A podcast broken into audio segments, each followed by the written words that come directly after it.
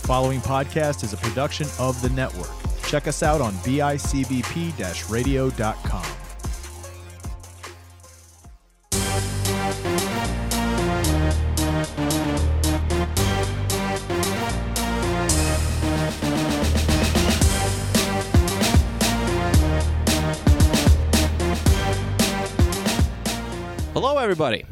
Welcome to another episode of the Section 6 WrestleCast, your home for Section 6 Wrestling Talk, right here on the network. My name is Matt Johnson, your host, and very excited to be with you today. It's been an interview that I've wanted probably since I started this show.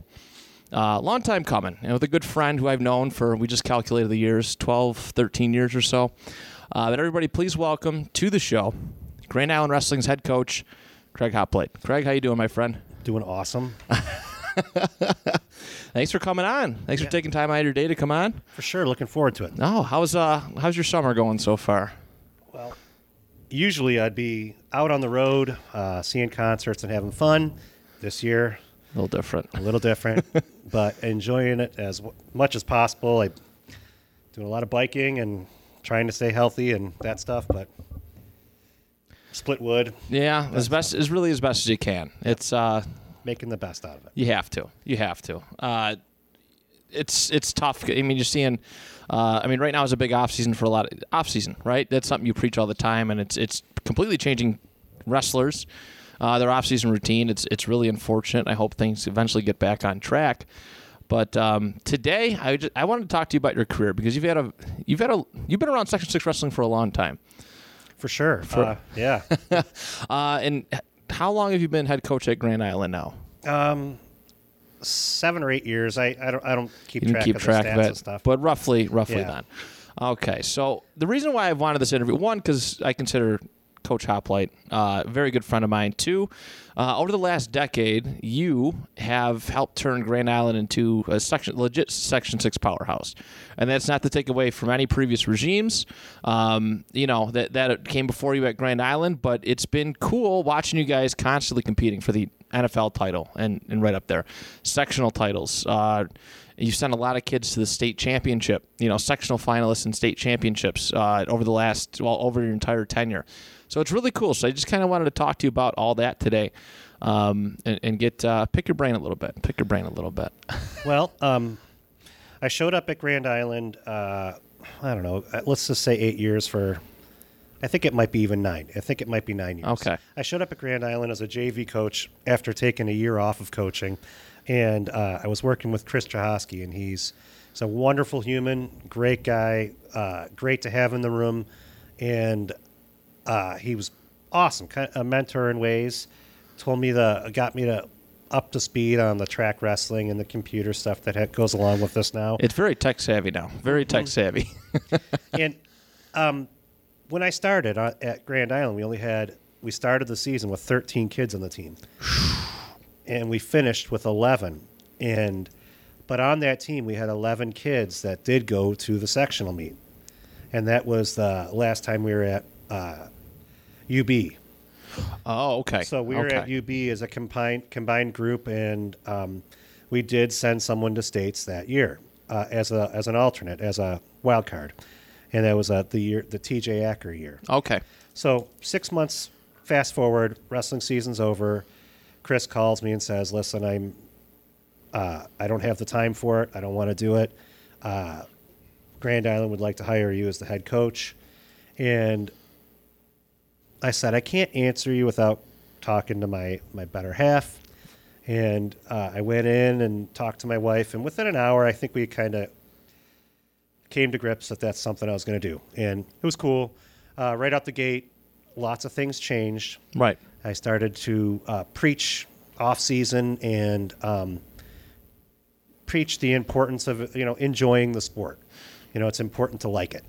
Yeah, with, without a doubt, while working hard at it, and that was one of the, the, the coolest things that you know I, I've seen from the culture that you've created at Grand Island, and we're gonna go deeper into that. We're gonna go through Coach Hoplite's story, um, but yeah, when I was in high school, you very rarely, you know, if you never, sometimes never, you never seen Grand Island wrestlers do an off season. At least I didn't. No, you didn't. Uh, It was a very common thing. Uh, and then now, You guys are everywhere. You're setting up. You know, you guys are setting up at the uh, elementary school. I'd come in for workouts there, and uh, your kids would be at Power Cats. You know, doing Team Niagara stuff, and uh, just very very busy. Which which is uh, which is good. That's how you change a culture. Is you you, you get kids doing it year round and having fun doing it too.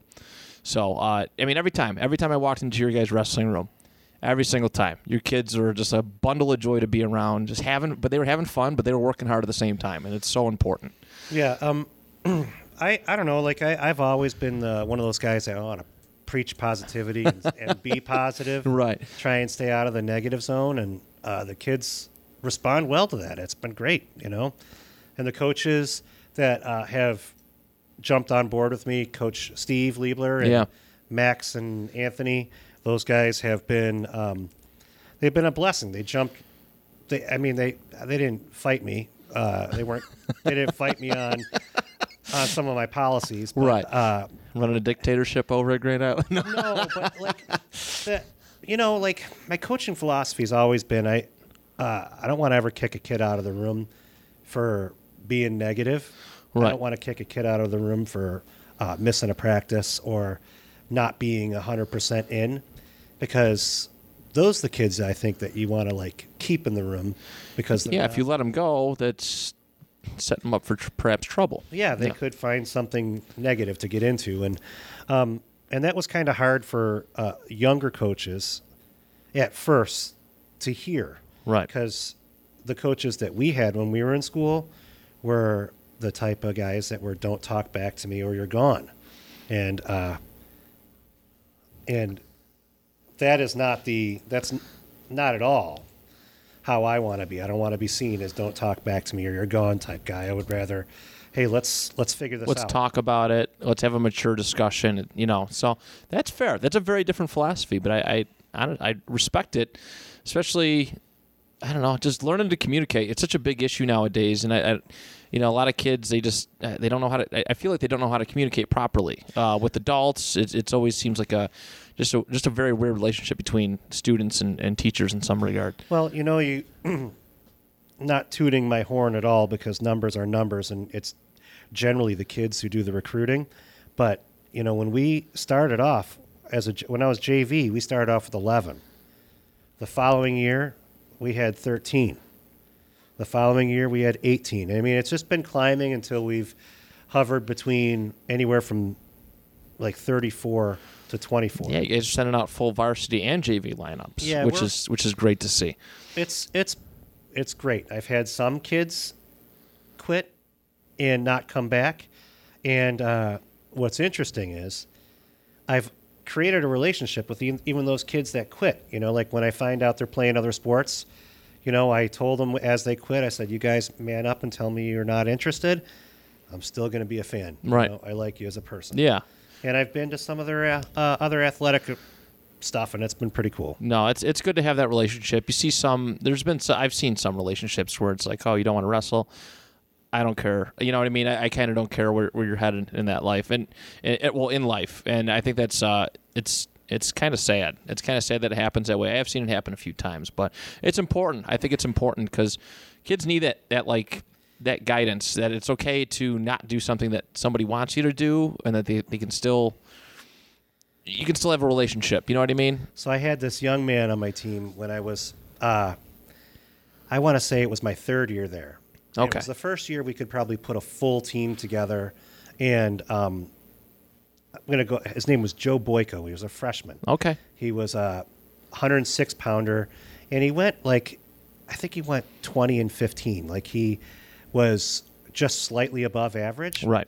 But at the end of the year, he got it. Like he was Clicked. Yeah. smacking people that he had lost to earlier in the season, and he ended up placing. I want to say placed fifth in the section as a freshman, and only had done modified wrestling. That's awesome. So, but at the beginning of the next year, he told me he didn't want to wrestle, and he came in and talked to me about it. And I said, "Okay, well, we are uh, we're always going to be a fan. Blah blah blah. I'll, I'll hit you up at the beginning of next year." Right. Fast forward, and I hit him up at the beginning of the next year, and I said, "Listen, if if you want to give it another try, the door is not shut. Right. Come in and give it another try. All I ask is you give me three solid days. If you at the end of those three days you still want to go, You don't even have to say goodbye. And he didn't stay, but he definitely came out for those three days. He And I was- tried. I He like, tried. "That's- I appreciate that. Yeah. He gave you a chance. He gave you a chance, which is really cool. Because a lot of kids would be like, eh, or they said they, they, they would come and they just wouldn't show up. And um, I can, I've definitely seen that before. Uh, so very, very cool. So, I mean, we're going to get more into your high school tenure, um, your coaching career, but I want to go back to your own high, your own wrestling career. Um, I've heard rumors that uh, I know you're, you're pretty, you know, pretty jacked guy right now. Uh, used to wrestle 99 pounds way back in the I day. I wrestled. Uh, it was lightweight. You were my, lightweights. My freshman year, I wrestled 119. 119. Yep. Okay. And um, I struggled horribly to make weight as a 119 pounder. And uh, I don't, we had NFLs back then versus class. Okay. And when we went to the NFL meet, I didn't place, and so my season was over shorter at, at the shorter than it should have been. And um, about a week later, I went from 119, and I think I weighed 145 within a week. Just And eating or just, it just- just growth it- spurt. It just was eating, and uh, maybe I was a little dehydrated for a long period of time. Yeah, cutting the weight. Yep. And it was uh, it was pretty cool to watch the growth because that, that's when I started lifting weights. Okay. My freshman year, and right when foot, right when uh, wrestling was over, I went from 119 to 177 the following year. Whew. And Oh man. to be honest, I didn't carry much. I, I was thin then. you were still you were comfortable though. It wasn't Yeah. like a you know, you just blew up. You just you did blow up, but not like in a in a bad way. You were comfortable. Right. So I gained a boatload of weight and I uh, wrestled fine between, uh, think I dipped down to 155 at one point, Okay. but I wrestled anywhere from 155 to 177. And then the following year, I wrestled 77 and then 215 as a senior. 215 as a senior. Okay. You know, and I, I had some success as a junior and a senior. Okay. So, just Uh, like many people's careers. You were coached by the Prices, right? yeah. The Price is Right. I didn't even do that on purpose. I didn't even do that on purpose. Uh, man, what was it like wrestling for them? Well, um, they were uh, they were different. They were different, and they um, not everybody understood their uh, their mental game when I was in school. Right. They were. Um, I believe Bruce was probably booted out of. Bruce was the older brother. He was probably booted out of almost every tournament that I went to, and some matches. Right. And right. I remember thinking like, you know, if this guy wasn't such a great coach, like, his he really helped me a ton Right. and uh, went to camps with him, and he was really, uh, really knowledgeable. I can attest to them being They're- going the extra mile. Awesome. Yeah. But I remember thinking, like, God, this is so tough to deal with, you know, because if everywhere you go, and I got, uh, and and Stu was a still a, a good f- dear friend of mine. He's uh, helped me with my career. We coached together for years at Newport. Yeah. we've done a lot lot of stuff together. He's a he, they're both just great, knowledgeable coaches. Just they played to their own tune, and you know, and some liked it, some didn't. Right. I just happened to be one of the guys that thought, yeah, I can hang with these guys. So I, I, I did, and they're good people. I got, I got uh, what I would call being bruised. Being Bruce, y- Yeah. explain. being bruised is like uh, how he would have what he the reasons why he got kicked out of tournaments. There were so many of them, but the reasons were is that he flipped his lid. And uh, when I was coaching at Grand Island and he was coaching at uh, Orchard Park, he had a pretty good wrestler, and so did I. And his wrestler beat mine pretty handily, but mine was in it to win it and was roughing his guy up a little bit. Right. Right. And then it was still a time where you were supposed to shake the kids' hands after the matches, and Bruce refused to shake my wrestler's hand. Oh. And then my wrestler said some choice things and got kicked out of the tournament, which also kicked him out of our next duel. Oh boy. And so, you know, what was nice is I've known Bruce forever. And so our friendship uh, prevailed. The next day he apologized and said, you know what? We are, I go, we are the adults here. Right. So I'm sorry. If there's anything I can do, let me help. I said, Okay. okay, I'll take that. He's a, he's a good man. He's a good man. No, I've always been very fond of the prices. Uh, I'd known Stu more so, but being at Lockport because Mm-hmm. when my brother started going to your, uh, the the youth program there, I kind of stepped in and helped coaching, and Stu would pull me aside. He'd, he'd, he'd uh, you know, we do like separate workouts and stuff, right? Help, and he was just a, he was a great mentor. So I can see, you know, I I, I can I can relate to you in that knowledge. regard. Full of knowledge. Yeah. Oh, 100%. 100%. Just always offering something, you know, giving me like this old school perspectives on certain things, certain, um, you know, setups. And, and I was like, oh, and I honestly have to, I would attest a lot to him, uh, you know, of my personal success to him. And uh, of course, uh, you know, you and Coach Root and everybody who took the time out to work with me at Lockport, uh, Chinchetti, Yeah. uh, you know what I mean? Everybody. I, I have to, uh, you know, attribute a lot of my success to them because they did take the time to work out with, you know, work with me and help me be better. Uh, Bruce, I only worked with a uh, a little bit. I think I went to Orchard Park for one of the. He was doing off-season workouts at one point, and I worked with him a little bit there. Uh, I see him at tournaments all the time. He's always, you know, quick to say hello and uh, and whatnot. But yeah, yeah, He's a great guy. Just it being on the other side of his temper. it's great when you're on his side. It's great when you're on his side. It I was s- different. Like when I was going into my senior year, he had uh, I had tore uh, whole bunch of stuff up in my knee, Right. And I wasn't sure. I did it the first week of football, and I wasn't sure I was going to make it on the mat, and uh, rehabbed everything, and um, my knee got a little in my head for the first half of the season, but um, nonetheless, I, I, I had a decent senior year and had some fun with it, and you know. Um, I had a blast. I wouldn't I wouldn't trade anything. Right.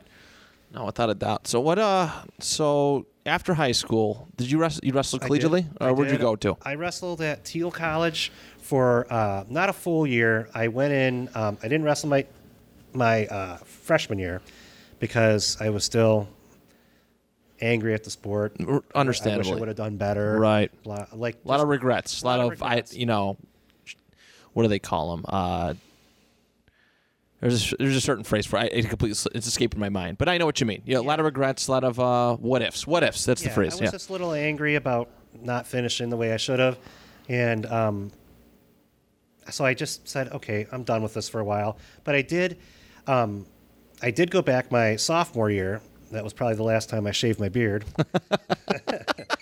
It is very nice. It's a, you, it's a lovely beard. Yeah, sure. and uh, um, I wrestled for about a half a year. I trained with. Uh, I was approaching 197. Um, I probably started the season out weighing about 230, Okay. and I ended my stopping about maybe 204, 205. Okay. So I had lost a whole bunch of weight and I was creeping down to 197. I did a couple open tournaments at heavyweight and I just realized I can't do heavyweight. Our 197 pounder was an All American and I trained with him every day, and which helped me and helped him because something I preach and something I truly believe in was, and it, maybe I got it from there, who knows. All I could think about was scoring a point on him, like a legit point. Right. And you know, probably every ten goes, I would get a point. Get on something on him. Yeah. And so I busted my butt just trying to get, just to score a point. And every day I worked that hard just to score one point. Yeah. And he, I made him work that hard to to help so we- his own tenure out. Yeah. Yeah, and he he was good dude and uh, What was his name? uh, Mazako Mazako. Okay. Yeah, At Thiel he- College. Yeah, he placed I want to say eighth, eighth at the uh, so he All American in the last spot. Okay. Well, still, that's pretty awesome, though. No, it's it's important. It's always important to have those relationships, and and even for you, you know yourself to kind of push him. I understand. I can definitely understand the uh, the not wanting to wrestle heavyweight in college. That was a huge. It was a huge like game changer for myself because because I was two fifteen in high school as well. I went to two eighty five, and I was just like my my wrestling style. While it was like it had to change a little bit. Yeah, it was just very no different. Shoot those super doubles. anymore. No, I used to, that was my that was my go to. I know. I had all that stuff, but I, everyone's like, oh, you know, if a big guy lands on you, you're done. And I didn't believe him until I took a shot and they sprawled and yeah. Uh, but I can relate. I can relate to that. yeah, I remember wrestling at 285, weighing like 205. Yeah. and being That's- stuck oh, on the bottom. I wrestled this guy named Mike Proper. He went to t- he went to Thiel, and so we were all in the same. We three heavyweights all went into the same open tournament, Right. and uh, so I had to wrestle one of my own teammates. And Mike Proper was my height, and when he came into the season, he was three ten. So he had this big, ginormous belly, and when he got down to 285, he had me by 80 pounds and just stuck his belly on my back, and I was so stuck I couldn't move. I'm like, ugh. Uh, what do I do? Yeah. so that's, I mean, I don't know. I, I don't regret anything I did in, in college. I didn't, you know, there's nobody's fault why I stopped. It just, it was Just just time. Just time. No, Yeah. I can definitely, I can definitely, uh, I, I can understand that.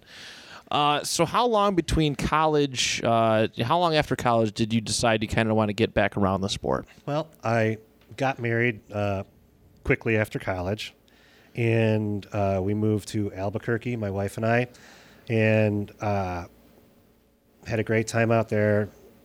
Spent a couple of years out there. Okay. Had a blast, and we moved back into the area uh, probably three years after we got married, and um, moved here. And Bruce lo- looked me up, and we started refereeing wrestling. So we Okay. took the classes, and I refereed for Youth or high, uh, high, High school? school. Okay, I was gonna say youth. Oh boy, good luck.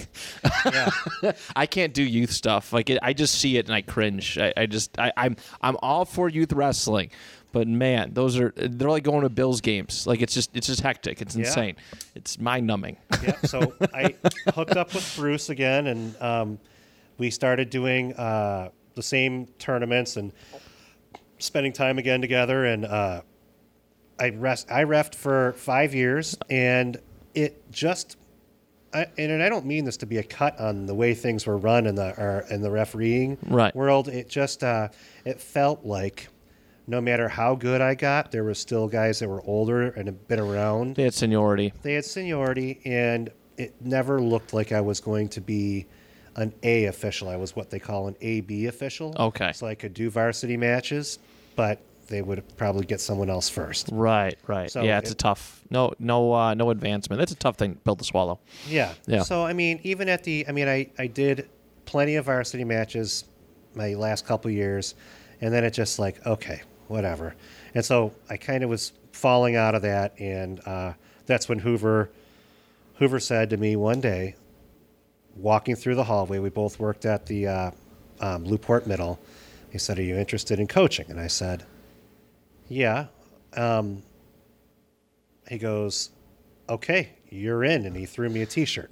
it was like that easy, and uh, it was like that interesting. You know, like it, we we had talked and you know, In passing and Yeah. stuff, yeah. but it was quick, and then we had. I mean, we had a good run when we were there. I loved like it's fun to look back at those Newport teams from from back then. The uh I mean the growth and I mean you guys had a, a I think I don't want to undercut you. I would say probably like a 3 4 year stretch where you guys were near the top of the the NFL. Sure. Yeah. Yeah, we were good. The, uh, I mean, we weren't. I don't think we we didn't beat Wheatfield until um, maybe my last year there, Okay. and then uh, and then I I left. Right. I left. Somebody else wanted the job that worked at Newport. So Oh, the, right, right. and um, so I really, yeah, it was just like a it was a quick exit. I'm done. So I gotcha. and I took a year off, and Grand Island has worked out. Yeah, So- no, without a doubt. Uh, I mean, yeah, I'm trying to think of like that that lineup of kids that I that could- team I had. you it's insane. when you go through and you I've talked to some of those past wrestlers, and I'm glad you brought this group up because I got a story about you. Oh boy. Oh, no, it's a, it's a wonderful. oh, I'm sure. I, I'm sure it is. I'm sure I mean, it is. in all honesty, we were um, our. You go to our weakest link, a guy that uh, like he was a fantastic wrestler, just didn't know how to finish. Right. Our weakest links would have been, they were they were starters for every team. Like they were great wrestlers, just they weren't like the Joe Hills and the Tom Patty Bashar. Bashar's, right. You know, we had Danny Reagan, the Cromer brothers, DJ Marshall. You know, that camaraderie, man. That there's, I mean, those guys are still close to this day. Yeah, I I, mean- I hear them. I see, I see them on social media and stuff, and or they talking, hanging out in public. It's really cool to see how close they are now, and and they were close back then too. I could say this is some of our like one of our guys on the team who, you know, showed all this promise and probably was one of my favorite kids to work with all the way through uh, was Joe Melcher. I don't know if you remember Joe Melcher. I He's your don't, age. but I, I might have heard this story. I might have heard this He story. was a little guy, and uh, I think it, we were wrestling. I want to say we were wrestling Niagara Wheatfield, and um, he just did just couldn't get pinned. So he was wrestling one of Wheatfield's better kids, and he just couldn't get pinned, and that was why you would. That was the difference in winning and losing. Right. And uh, Joe Melcher was just a tough guy, just a tough guy, and he he was an above average wrestler. did did fairly well. I thought he would have done great from the way he was, you know, came through as our modified and younger wrestling. But as a senior, I don't know if he lost a little interest, but his heart was still in wrestling, and who knows? He just it just didn't pan out for him. Right. Tough weight class. I don't know. It is, yeah, those are some tough weight classes too. It is understandable.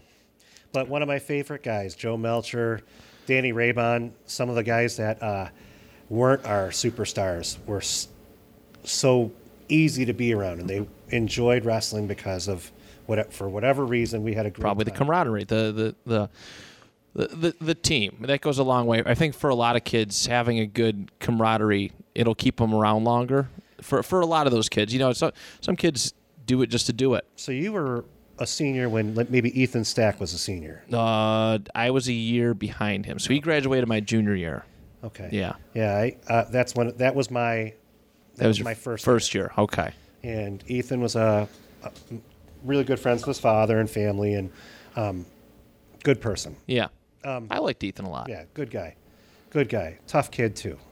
Tough kid. Another kid that just, man, for whatever reason, it just didn't pan out at the end. Like, he was good, just didn't work out. He could. I know. I remember his senior year. I was like, I was pumped to wrestle him because I had heard he was like. I think he was, I met him for the first time at Maryvale. I think it was the Maryvale tournament. You guys, uh, Lockport brought a couple kids, and he was like sitting at like eight and zero or something at that Yeah. time. And I was like, oh man, I'm chomping at the bit to, to, to wrestle him, and he was cool, man. We, we we wrestled, we wrestled hard.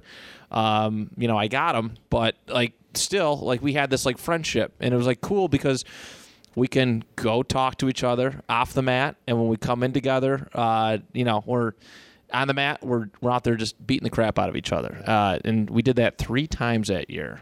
Three times, and it was oh, it was cool. I, I I respect Ethan a lot. Ethan was good. Here's like, like this brings me to the story. All right, so um, at a JV tournament at Niagara Falls, and you were either a junior or a senior, and it was when you had your first taste of success. Right, But everybody knew who you were. You were a big name in the area. it's a good feeling. It was a good feeling. Yeah. and um, Bashar Saruji Yep. was a couple years behind you, and he looked at you like, I want to be like that. And I said to him, Well, your season's almost over. Go ask him. Right. And you gave him the perfect advice. You said you got to practice at least twice a week, and you got to put in 25 matches in the off season. Yeah. And if you put in, that's like a full season. You that's it was so important. It was really cool when you know he kind of he approached me about that. I was never shy. Like there's some guys who are very standoffish, like very knowledgeable wrestlers who are standoffish when people who they may deem below them, like they're like. Eh. But I I don't know. I I was taken aback when I when I started wrestling. My first year of RC, it was my sophomore year, and we went down to We- we went to Webster, and the Fredonia and Frewsburg programs were like their two 15 pounders beat me up real good. But then after the match, they pulled me aside and were giving me advice, and the coaches were as well. They're like, "Oh, you should have done this, this, you know, remember this for next time." And I was like, I want to be like those guys. So it was like a chain thing. Uh, I never turned away like people giving advice. Uh, you know, I'm, I'm there's no expert, but I still want it. I, I still live like that to this day. I still want to see people succeed, and it was really cool because me and Bashar have been pretty tight since you know since those days. Yeah, you just opened the door, and I thought it, I when I looked at when I heard what you said, I was like, that was perfect. That's all he needed to hear. Yeah. and you know he was a hard worker, did real well. His career was was He good. was. He made it to. Uh, he made it to states. Did he go? Tw- it was twice. Yep, it was twice. Uh, I remember I came in. I, I got to do some work with him, and I think it was in, at either in college or just passed at that point. I remember Hockenberry was asking me to come in, Hoover would ask me to come in, and I I go and roll around with them a little bit, and it's it's just been cool because we've always had this this tightness from wrestling, this tight cool relationship from wrestling. Uh, it's always been a good good feeling with them. Good big wrestlers are hard to find. People who you want to be around and, and be respectful and all that. Yeah. And uh, you certainly had an impact on many of the big guys in this area. I'm happy. I'm happy to have done that. Happy to have been able to do that. Um, So that was my my Lockport experience was awesome. We had a great time. I still am in contact with a lot of those guys, and uh, Good. You know, uh, with with Hoover, we coach against them, but we're still buddies, and it's a fun time. No, without a doubt. Uh, so all this preparation. So going into like, you well, you went over to Grand Island. Uh, you said you had a year at JV. Mm-hmm. Um, how did that transfer? You just kind of apply because you're still you were still teaching at Lockport, right? Uh, I teach at I teach for Niagara Orleans BOCES. okay. And okay. um, I finished my days at Lockport when I was because we had some classrooms in the building. Right. So I'd finished my days there when I was coaching there, and um, now uh, I finish my days at the Niagara Academy and drive to Grand Island. So we start our practices at uh, 3:30 because of that. right. So it's a little different. We run our program a little different, but it also that uh, that makes it easier for our the kids that go to BOCES from Grand Island to get to practice on time. Yeah, it gives them plenty of time to get in, change, whatever. Yeah. And there, then there's really when we have um, issues with with grades or kids not um, finishing homework on time or you know that type of thing. We have an hour and hour and 15 minutes built into our program where they can get the help right after school that they need. Right. And uh, so that really hasn't been an issue. Good. So that this starting later has always has been a blessing for us. Good. Good. Good. Um, what was the tr- what was transferring? Like, what was your first impression of Grand Island when you first got there as a J- as a JV coach? There was only there there really wasn't any JV wrestlers. Like you There said, was- it was pretty it was pretty low in there that regard. There was two. Okay. And um, one of them was, uh, I want to say, I don't even remember. I don't even remember. They neither one of them made it. Okay. So we finished the year with 11 kids, and 11 kids went to sectionals. Right. And um, so the JV was basically I would go to a tournament with two kids, and Easy day. Uh, yeah. Easy day. easy day, and it was a quick day because Right. really neither one of them were super interested. Right. Well, I take that back. All right, now it's coming. Now I've got it. Is one of those kids was Zach Breeden. Oh. One of those kids was Zach Breeden. The other person quit. Okay. And Zach was in and out of our varsity lineup due to the only we only had 11 kids. Right. But I mean, mostly out. So we kept him alone for. Uh, I would go to JV tournaments with him and another kid named Chris. Okay. And Chris quit and didn't come back, and Zach stuck it out. And then And Pretty pretty damn good career too, if you do uh, if I say so. Well, I can remember being at the JV tournament as a um, when he was a freshman and talking to his parents. I said, you know, he had done MMA his whole um, upbringing and wrestled for a year on modified, and kind of tried to tie those sports together. But his freshman year, when he started to become more serious, he had two, three kids in the room that were real quality uh, wrestlers around his weight class. So he got better quick. He just had some um, mistakes that he made consistently because in MMA, if you're being taken down, you want to be in a clinch On your, position. yeah, kind of on your back. Yeah, right, right, right. So he would pull people on top of him out of habit as a freshman. But man, he went from being, I want to say, like 5 and 15 on varsity as a freshman to the next year he flipped it completely and was like 20 and 6 and missed, missed the, uh, went to sectionals, had a, did great. You know, like he had a great, he just flipped the switch. He went to Power Cats with Max.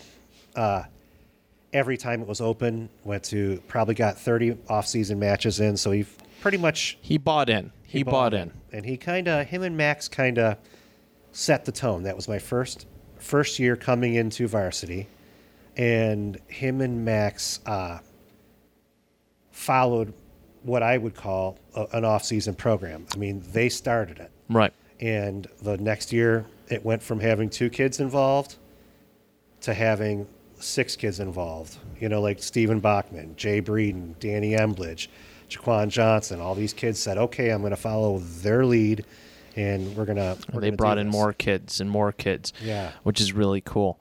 Uh, had, I mean, going into that, that first season as your head coach, uh, what what did you take with you from your experiences at Lockport as um, not only as a as a assistant coach, but also as a wrestler, like under under the prices? Like, was there was there certain elements or very important things that you brought with you Well, from them to Grand Island? I think that the um, the drilling session that we did at Lockport on a clock, meaning that um, it was a remote control clock that every whatever move you were drilling, you would do it for 30 seconds, and you'd flip partners, or or you would alternate and do it for a minute, whatever whatever the times may be.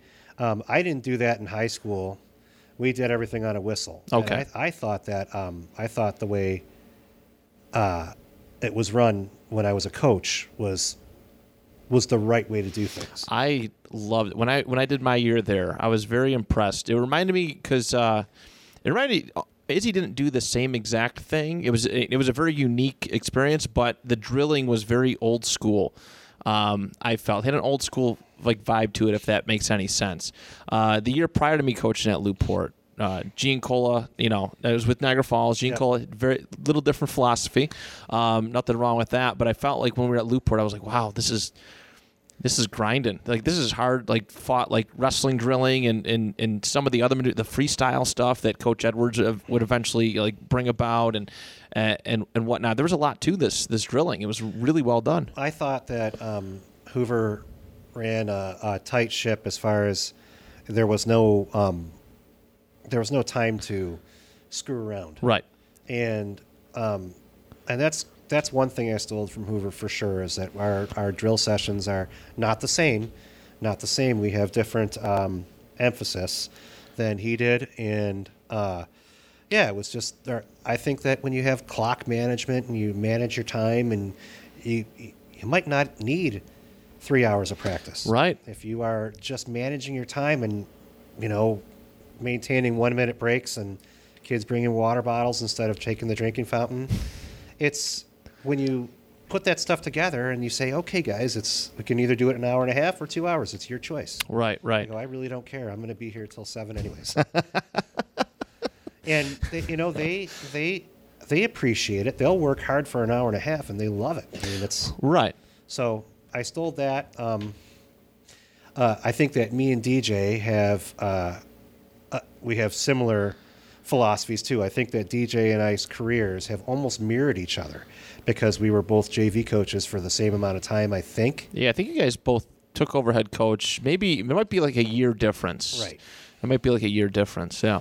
but it's very it's very much the same timing and i think dj and i have spent a lot of time together over the le- past years and uh, very similar just stu- kid first Right. kid first and i think that you know that uh, that, that says a lot about I can I can definitely see that correlation. I can definitely see that see that comparison. He does speak highly of you. I'm sure you know this, Yeah. but um, I, I can definitely see the connection. You guys have like this. Uh, I'm gonna I'm gonna call it like a newer interpretation how to coach wrestling. sure Um, I, I agree with that yeah. It's just kid kid first Right. kid centered let's uh, at the end of the day how i felt about my wrestling program and my career as a as a wrestler i would love uh, i'd love for kids to feel the same way i do Right. and that is you just as a coach you got to steer the ship properly Yes. you know got to make it positive That's true. That is true. I can agree with that. Um, so you said your first year head coaching, there were still pretty light numbers. yeah How did you get? How'd you uh, how'd you manage that year? Um, it was uh it was fairly simple i, I had a different coach than i had uh, with me i had matt daniels Okay. a super successful wrestler from uh, niagara wheatfield Yep. and uh, he came in and for a big dude he could really uh, he was a, a pretty successful technician Right.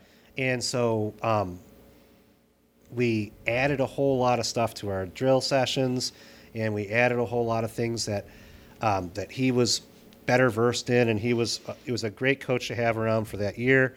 Um, the following year, uh, Steve Liebler came in about two weeks into the season, and Steve has taken it to a much different level. He's very intense. He's very he's a very intense guy. He, And, you he intimidates me sometimes.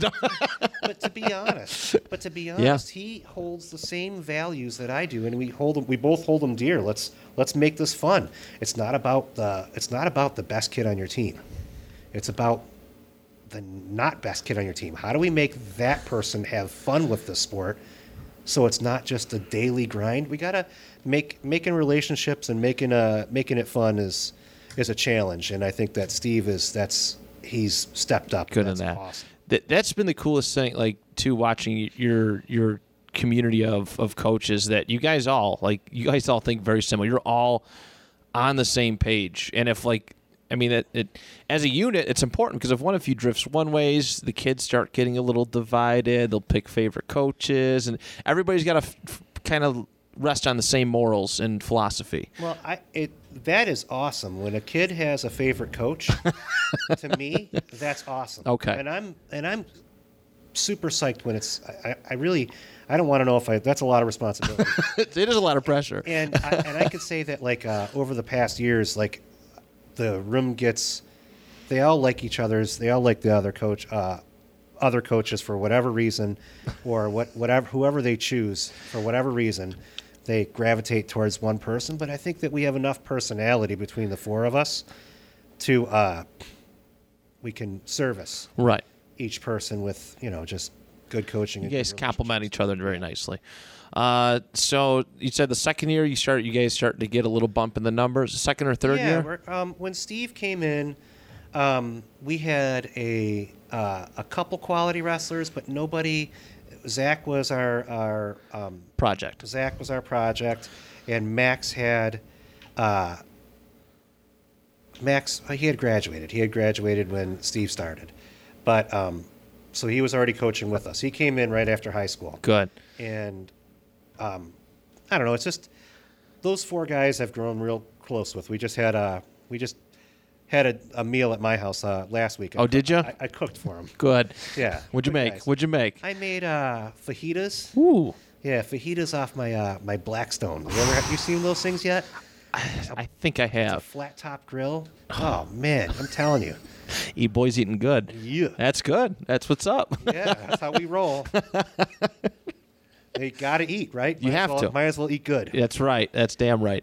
Uh, so, so, I mean, what what's like changing here? What what what triggered? Because obviously, um, you know, you're you're taking over. There's a obviously a you know a.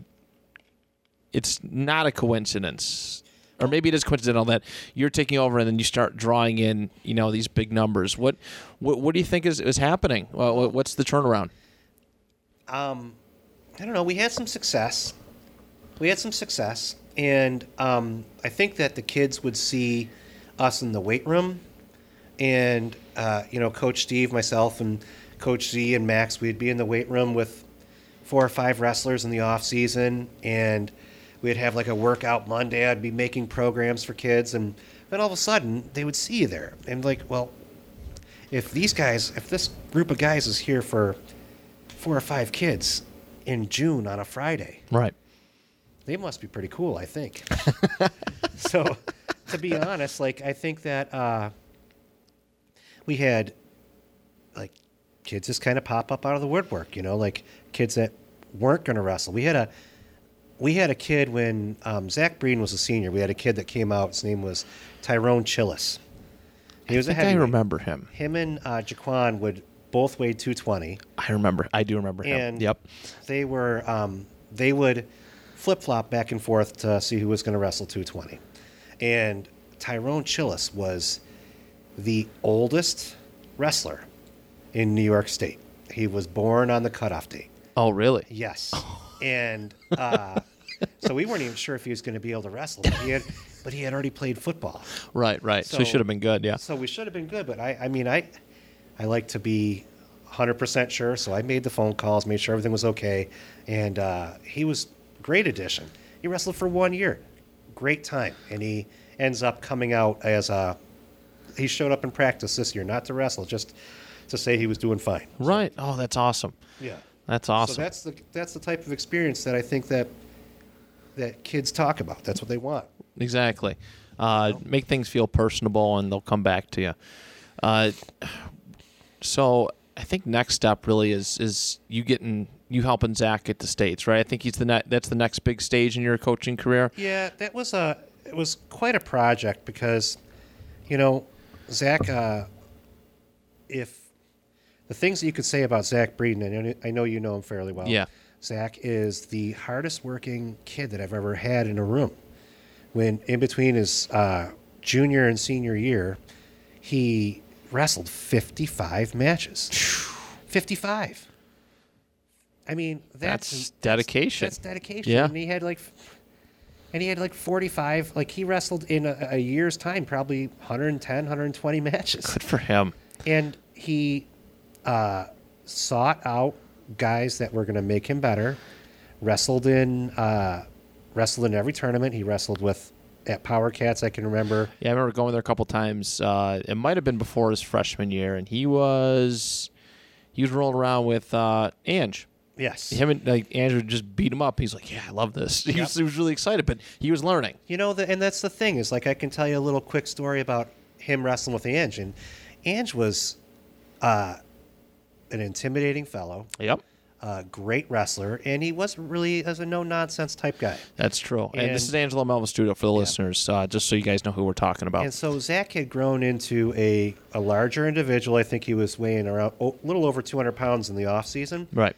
And he uh, and Angelo was probably a little, probably around the same size. So they would practice together in practice, and Angelo's would would clean him. Yeah. And uh, Angelo had one speed. He's like, I'm a 100% in, and, and we're going to go. And I remember Zach uh, wincing once. And I remember telling him, I said, you know, if you show emotion, he's going to be like a ti- he's going to be like a shark. Yep. If you show emotion, I go, that might be one of your chinks in the armor. You might be looking for a referee to help you out. You might be looking at uh, uh, your buddy in the wrestling room and saying, hey, that was too much. Um, he'll respect you more if you go after it. If Right. you stand up and don't let it bother you. Fake it if you have to. And we talked about it, and I remember uh, he's like, really? And I go, yeah, it's okay. He's not going to hit you. You know, he's not going to hit you. This is wrestling. When you guys are clubbing each other in the head, when you guys are going for it, uh, let him fly, Right. Like, you- like you would in a match. And he's like, okay, and and he got he he got tons better. Angelo was a blessing. Yeah. No, that he he's done a lot of good things for a lot of the the wrestlers. At least uh, this kind of this most recent generation, just Yeah. putting in the time at Power Cats. He's very because I mean I knew him from high school, but he's I was when he came home and I seen him teaching kids. I was like, man, he's really good at breaking stuff down. He's very meticulous. Like meticulous. Uh, everything has to be like perfect. Yeah, Uh, and he would break down the smallest movements too. I, forget, I think we were doing something with like an uh, some some do with like an arm drag setup, and he would be like, okay, first you're gonna start off like this, and then he had the kids go back, break down that part, make sure it was crispy clean. Like every little maneuver that you had to do, he broke it down, and and you know guys like Breeden definitely benefited from that. Sure. And you know, Max was there too that um, the year before, and it was a shame that he hurt his uh, hurt his shoulder his senior year, and basically he, I don't know if you know this about him, but his shoulder popped out of joint his senior year. Max did, or Yes. oh, I did Four- not know that. Fourteen times. What? 14 times. First match of the year, he was wrestling um, Bill Platz's son. Okay, and they were, uh, I would say, nearly equal wrestlers. Nearly equal. They were both pretty. They were both very good, and um, Max's shoulder came out of joint, and he, uh, I put my hands on just his shoulder to see if I could feel it, and sure, sure enough, it was, it was not properly seated, and so he's in the middle. He always wore a mouthpiece because he had some teeth issues. So he's in the middle. He's not talking to me properly. He's not. Nothing's coming out right. And then all of a sudden, it just click. It's back in. Finishes the match, and um, I'm kind of feeling around. Jeff, our trainer, is feeling around on his shoulder, and he goes, "Yeah, there's there's some movement in there." And I said, "Okay." I go, "Can we agree that whatever damage is done is already done?" And he goes, "It's not going to get any worse than it is now." right. because it was already stretched out beyond belief. and um, so Jeff, uh, a real, kid-minded guy. Like he's not not interested in pulling people off if they if Max if they can, if they yeah. can. So Max toughed it out and he walked up to his mom and said, "I think I'm going to still I'm going to finish I'm going to finish what I started." Right. And his mom said, "You know what? You want to be a man? Make man decisions." Yeah. And he finished the year. And I love Max. You have no idea how Hell, much I love gr- Max. I mean, me too. me too. It's uh it's going to be different this year. I know. That, Yeah. I don't know if you if he's told you he yet. told he's actually going to help me out Yeah, here on occasion, which is which I'm very excited for. But yeah, it's uh, I know it was a tough decision. He was like, he was teetering. He was I like, know. oh, it, it was I tough know. for him. I- yeah, and it's it, this is his everything, and I really and I I can appreciate that about him. He's a great individual. yes, So he's he uh, him and Max, Max and and uh, Zach started this ball rolling in the positive direction, good. and then people like Jay and Danny and Mark Nicoletti and uh, Jack Randall when he was younger. These people started to surface. Adam D'Agostani joins our squad. Like everybody's just started to kind of say, "Okay, I'm buying into the program." Even Connor Kenny came to off-season practices. Belix, yeah. I mean, you go down the line. one thing after another. Right. It's, it's like it's cool because like every year there's always somebody. You know, I know uh, like there's been a couple. Of, oh, it's, it might be a down year, but you guys always like you're you're at that phase where you're just reloading with guys. Now it's not like re, you don't have to rebuild. It you No, I- reload. I, don't think we're going to have a down year. I Right. think we're going to be competitive. It's just not going to be. It might not be top five, but Right. I mean, if we're if we're fighting to get in the top ten, and there's still reason to fight, there's still reason to go out there and battle, yeah, and I'm I think we're going to be just fine. that's all. As That's long the- as there's a reason. That's right. That's the right attitude to have. Um, but I mean, yeah. So I think w- before Breeden, who was the last sectional champ for you guys? Was it, Before Breeden, was it like in the champ. eighties? it was probably um, Lee Schuster. Oh yeah, that's right. Lee Schuster, he went with me. Um, that's right. That's what it was. Um, but before that, I think it was it, was, it had been a long time. There was a. This is before me. There was Jake Jake Roberts. Okay.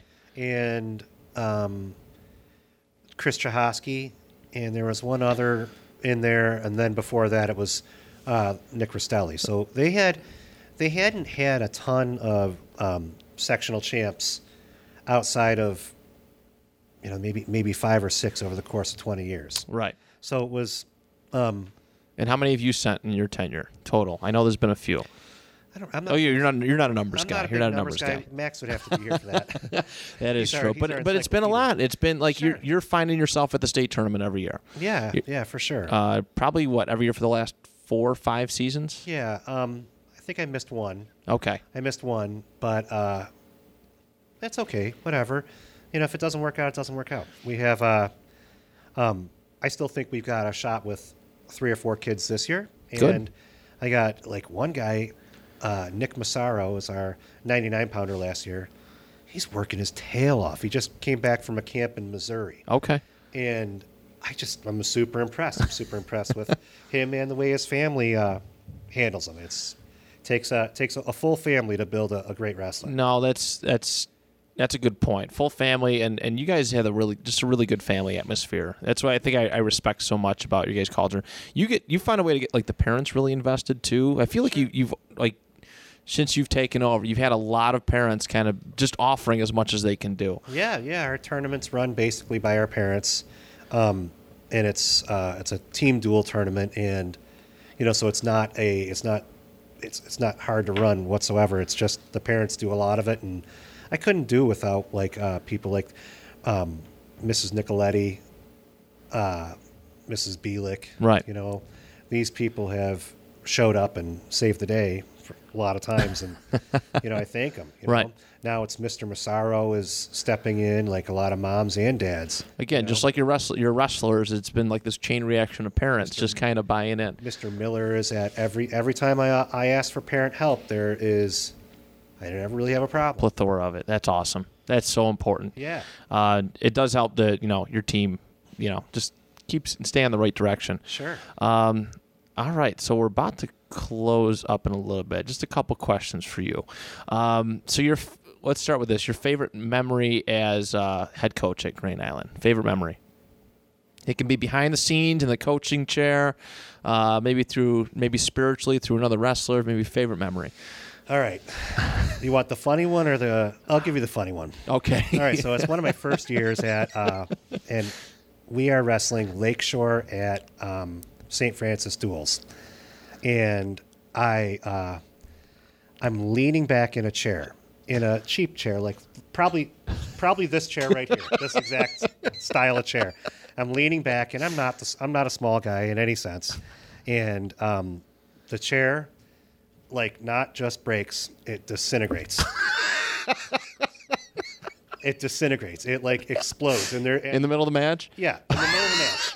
And it was uh, it's actually I think Jay Breeden was wrestling Okay. Freddie Eccles, Oh, oh wow. and um, you you know what it feels like. I mean, you're a big dude too, so you Yeah, know what it it's tough, like. man. And when you break a chair and you're a big dude, it's kind of embarrassing. Were you at Lakeshore too? We were in St. Francis. Oh, you're at, St. Fr- oh, the at duels, the dual team duels. yeah. Okay, okay. So um, here we are sitting there. The chair breaks, and uh, Mr. Mr. Eccles, I've had a mild like we've talked before. We're not friends, but we're not like we've we get along. Yeah. So um, he's sitting across from the mat in the bleachers, and I basically the chair disintegrates. I do a, a complete backflip and roll roll right back up to my feet, and uh, Mr. Eccles leans over and slaps the mat like I just got pinned, and it was about the funniest thing ever because my whole team, my whole team's howling, even Jay on the mat was howling,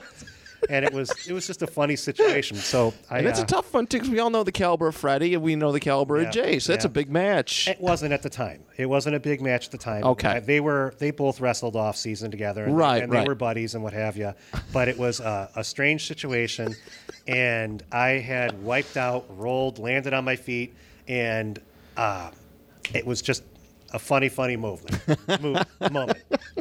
You know, that was my uh, funny. That's a funny tough story. one. That's that's a tough one to top. Yeah, it was good though. What's your What's your serious one? We'll do your serious one. Um, Well, s- sending my like the the first kid to the state meet that had been it had been a long time coming for Grand Island. yeah. And having Zach like uh like knowing that my the style of coaching that I was doing worked. Yeah, I- that's such was- an. It's a justification. It was I needed it and it was awesome, you know?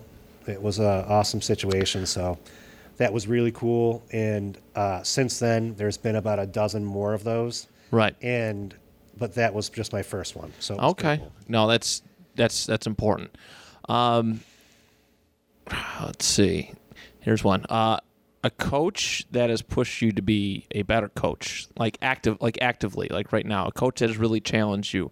Um, maybe an, an opposing coach or whatever it may be. Well, I can say the um, is the team that we've wanted to beat the most, Right.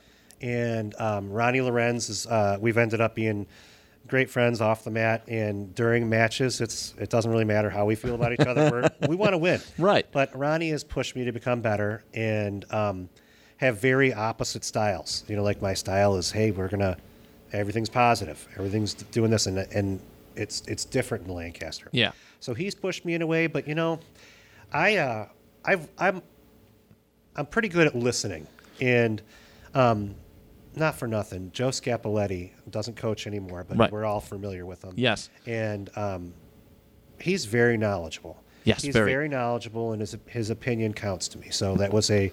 Uh, I, I listen to what he says, and you know, I agree with some of it and don't agree with some of it, but I've taken I've taken his opinion and, and run with a lot of things, and and he's been a, a he's been a, a good leader for our area. Good. No, I like Scaps a lot. I, I I want him on the show. We, we had something. We were trying to get something going like last year. It didn't pan out, but um, no, I, I respect Scaps. It's I like that answer a lot.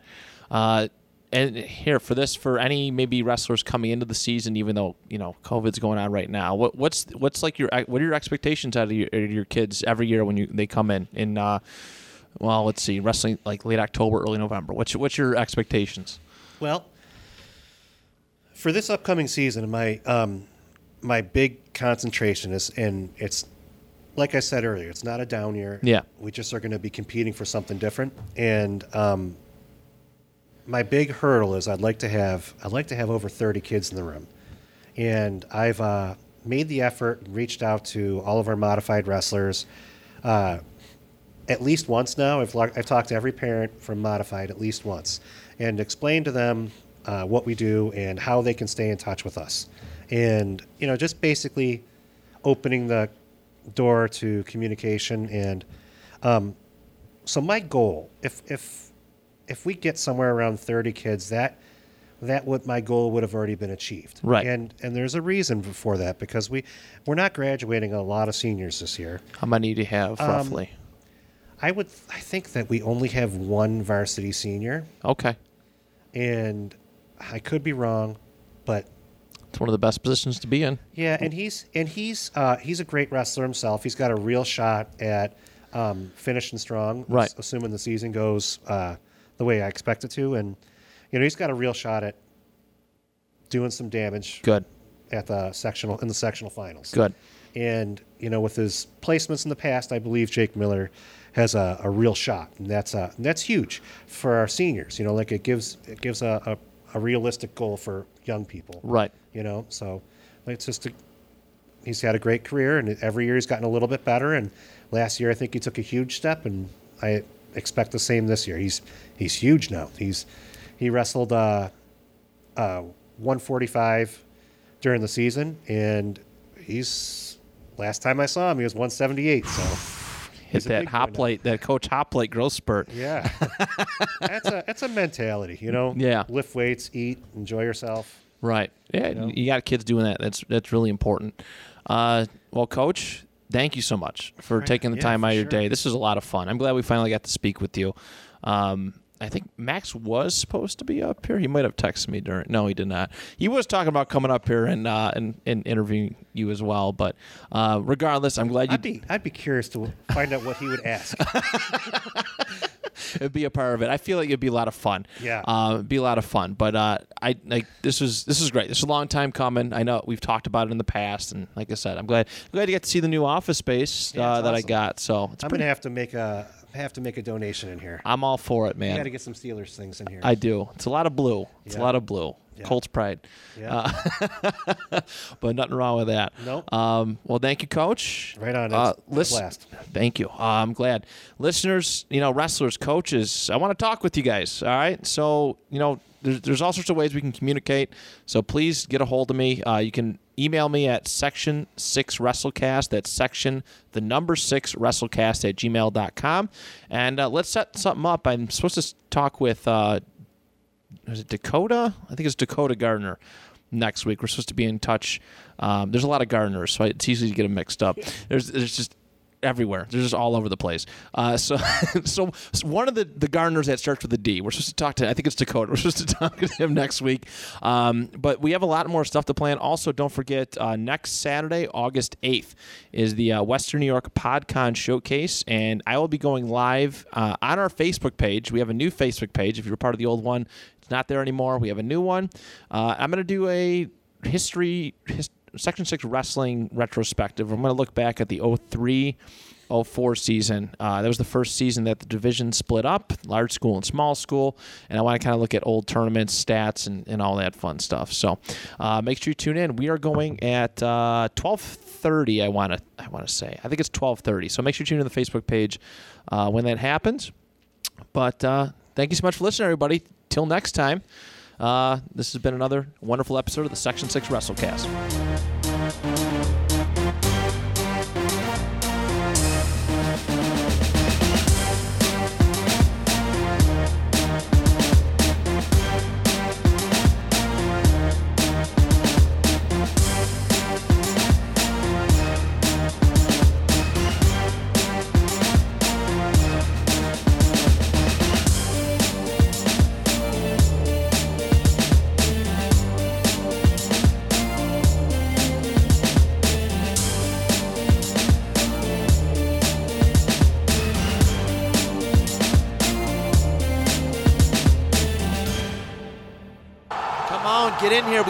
This thing.